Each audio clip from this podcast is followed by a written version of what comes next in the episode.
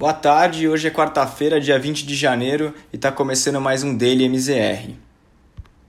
É, hoje no cenário internacional a gente teve como destaque a posse do novo presidente dos Estados Unidos, Joe Biden.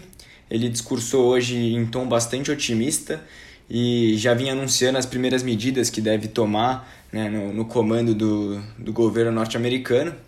Então, as principais delas são o retorno dos Estados Unidos ao Acordo de Paris, ele, é esse acordo que visa a redução do, do efeito global e, e também o retorno à OMS. É, ele também havia anunciado antes as promessas de, de pacote de estímulos de 1,9 tri de dólares e, e, também reforçou hoje no seu discurso é, que não deve aumentar os juros.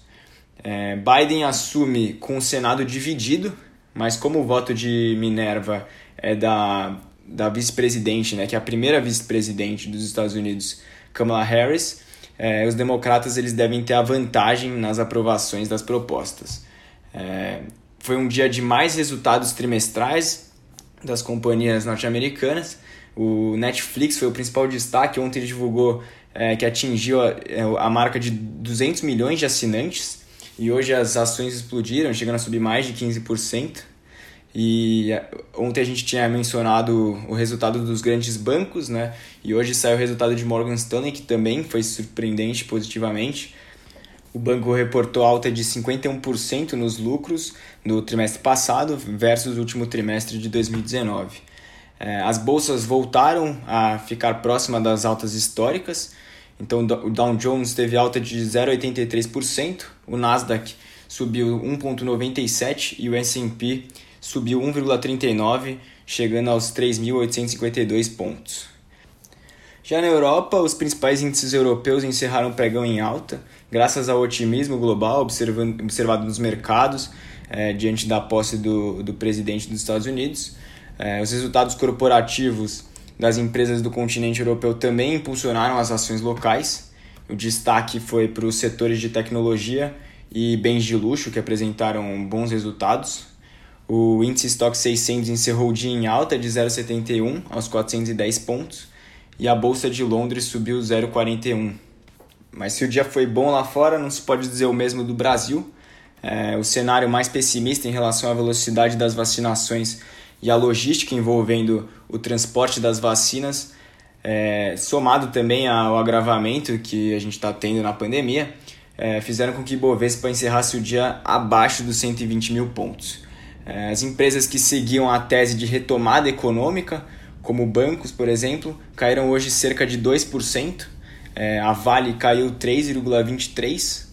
E os setores que se beneficiaram são aqueles é, que estão relacionados ao e-commerce e a, e, e a manutenção da pandemia. Né? Então a gente viu, por exemplo, as ações de Magazine Luiza subindo 5,5% no dia. O Ibovespa encerrou em queda de 0,82% aos 119.646 pontos. Falando agora do cenário de juros, a gente teve hoje um dia de fechamento em toda a extensão da curva, principalmente nos vértices mais curtos, e o movimento foi puxado principalmente pelo cenário positivo lá fora. Né? Mas com certeza as incertezas em relação ao cenário fiscal aqui no Brasil permanecem. Então ontem a gente teve o candidato da, a presidência da Câmara, Arthur Lira, afirmando que os auxílios emergenciais podem permanecer até 2021 e isso tem preocupado o mercado. O DI 22 teve queda hoje de 1,23%, o DI 23 caiu 1,89% e o DI 27 caiu 0,83%. Então a curva segue ainda bem inclinada. É, agora há pouco, o Copom definiu a manutenção da taxa de juros em 2%, conforme conforme era previsto, né? E ele também optou pela retirada do Forward Guidance diante desse cenário de incertezas em relação à retomada econômica no Brasil.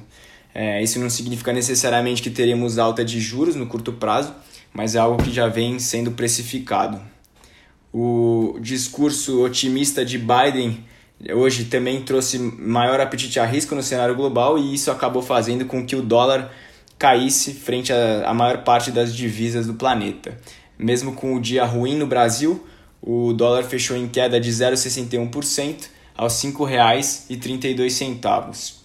Por fim, na parte de fundos imobiliários, o IFIX teve alta hoje de 0,14 e encerrou o dia aos 2.870 pontos. Por hoje é só e até amanhã.